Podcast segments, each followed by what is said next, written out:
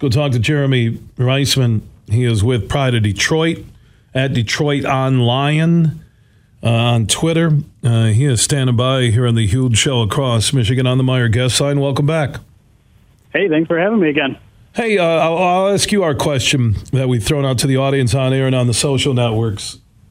Bud Light, huge question of the day. Have you upgraded or downgraded your win total for the Lions from before the season began, two games in?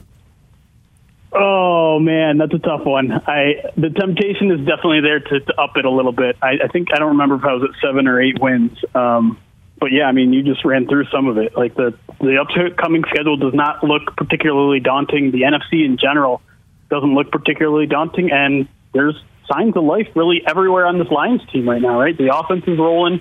The defense gave you one really really good half, which makes you wonder how how many times they can string those together and listen, and, and, yeah, I think this week against Minnesota is such a huge litmus test. It's such a huge opportunity because if they they win that game, I mean, you got Seattle and, and a, a not so good looking Patriots team around the corner, and then you're by, and then you're staring down a potential winning record heading into the bye, and then the Lions get a whole bunch of players back, hopefully from injury after the bye week as well. So. I, I guess if I had to, to pick an answer here, I, I might up my win total a, a game or two.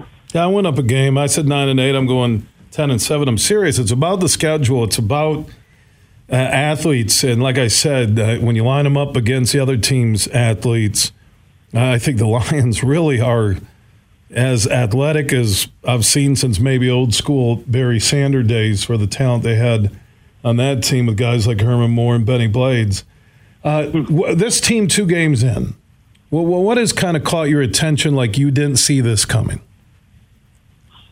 Um, I, I I would say in the first game there wasn't much, but like I said, that last game where the defense really turned it on uh, against Washington in that first half was something I was was not expecting. Um, particularly, I think the the run defense was really solid in, in getting Washington into some you know third long situations, and then you saw Aaron Glenn kind of you know let his hair down and, and really let the, the pass rush uh, create a, a lot of havoc. And you know they're, they're sending five, six, seven guys at times and you know, Carson Wentz isn't a particularly good guy with with a lot of pressure is but on him, but really there isn't a lot of quarter. There aren't a lot of quarterbacks in this league that are, and so it's kind of an interesting dynamic where I think this team could actually be a pretty good run defense.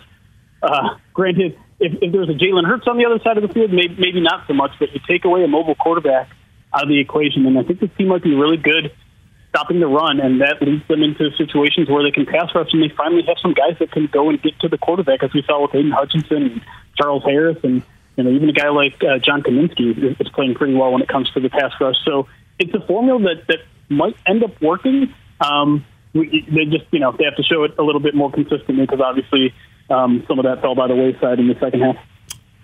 Jeremy Reisman, Pride of Detroit. You can follow him at Detroit on Lion, joining us on the Meijer Guest line here in the huge show across Michigan. You know, I'm watching Slay last night, and I'm thinking if the Lions had him on one side to take away a team's best receiver, this team legitimately uh, would be right there at the end winning the NFC North. They're that. I think they're that close, personally. That's my opinion. I, well, yeah, I mean, I, I definitely think a top tier corner is is high on this team's list right now, and obviously they hope that Jeff Okudah can have, kind of continue this this promising start that he's had, but there, there really isn't an answer opposite him right now. You know, Amani Oruwariye has, has played well, but I think he's probably closer to a number two corner than, than a number one corner.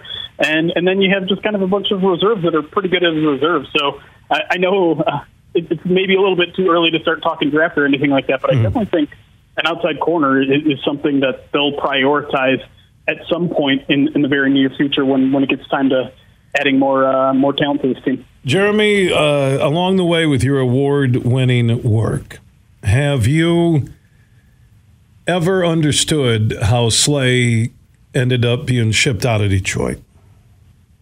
Well, I mean, I think it's pretty pretty well documented at this point that him and Patricia just didn't get along at all. You know, Patricia did something that, that offended Darius very early in, in Patricia's reign, and the, the relationship never really healed from there. I think Darius, you know, found a way to, to find a working relationship with him, but by by the time you know year two, year three, or whatever it was, when the the wins weren't coming and, and the locker room was getting more and more upset, he was he was almost certainly one of the more vocal ones that, that was not happy with, with what was happening. And then, you know, the, the Quandre Diggs trade goes down as well, and that that upsets him further. And it's just it was not a, a, a good mesh of, of personalities between him and Patricia, which turned out to probably be more of a Patricia issue than a Darius Slay issue, considering the guy is a captain in Philly right now. Um, but yeah, it, it, will probably go down as, as one of the bigger missteps of that that era, which had plenty of missteps in it. And Patricia's doing such a bang up job uh, in year two for Mac Jones and the Patriots, isn't he? Right. Yeah. Exactly. They, I've, I've had some Patriots fans reach out to to me saying, "Hey, can you guys take him back, please?" Yeah, they're.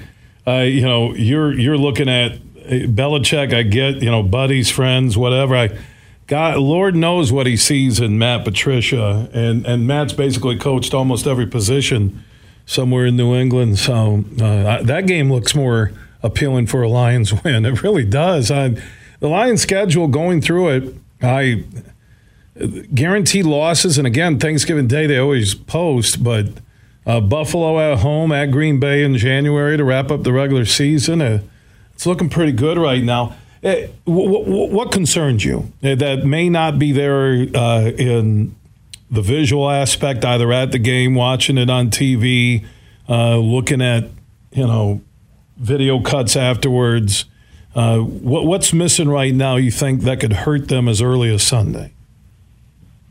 Well, I, I think I think what's really going to challenge this team, especially defensively, is a good quarterback, and and Jalen Hurts kind of proved that a little bit. Although he was kind of a unique challenge um, I, I think a quarterback that, that can handle pressure, um, that can make quick reads uh, against again uh, a line secondary, like you said, it's missing a top tier cornerback. I think a lot of that secondary still remains to be tested. I, I think the nickel situation is not ideal. I think Tracy Walker is playing really well, but I'm not sure about DeShon Elliott at, at the other safety position. So I, I think you know, they, they faced some good wide receivers thus far, but it, I don't think they faced, I mean, especially this past week, I don't think Carson Wentz is kind of that top tier level of quarterback. So when Aaron Rodgers comes to town, how are they going to look? When when Josh Allen comes to town, when you know Tua's coming off a pretty darn good game, so that Dolphins game might not be quite as easy as as you thought it was. Um, and so I, I think I'm still questioning the defense when it comes to a team that's just going to. Because like I said, I think they're going to defend the run pretty well this season. But when they get to a, a team that's like, we don't care about the run game, we're going to throw it 30, 40 times and, and see if you can stop us there. I don't know if the Lions can, and so uh, that's kind of what I'm still trying to figure out with uh, with this Lions team this year. Are they contenders in the NFC North, or are you waiting to see what happens Sunday in Minnesota? oh man, I, I think at this point, I you have to kind of just assume that the Packers are, are heavy favorites here. Um, I, I think I think the Lions are, are definitely a contender for the second spot in the NFC North. Um, and listen, if they win in Minnesota, then then yeah, I think I think it's start it's time to start having those kind of conversations. Um, I do think the NFC in general is not very good, which means I absolutely do think they're contenders for a wild card spot. I think that is that is wide open. It, I, you look at the NFC and, and, try to name seven teams better than them. I don't know if you can do it. Um, so you know, I think I'm setting my bar there right now. If they win in Minnesota, then maybe we'll start talking NFC North. Jeremy Reisman, you can follow him at Detroit on L I O N on Twitter. Pride of Detroit Lions NFL Insider checking in on the Meijer guest line. Jeremy, always appreciate your time. Have a great Tuesday night. Hey, appreciate you having me again.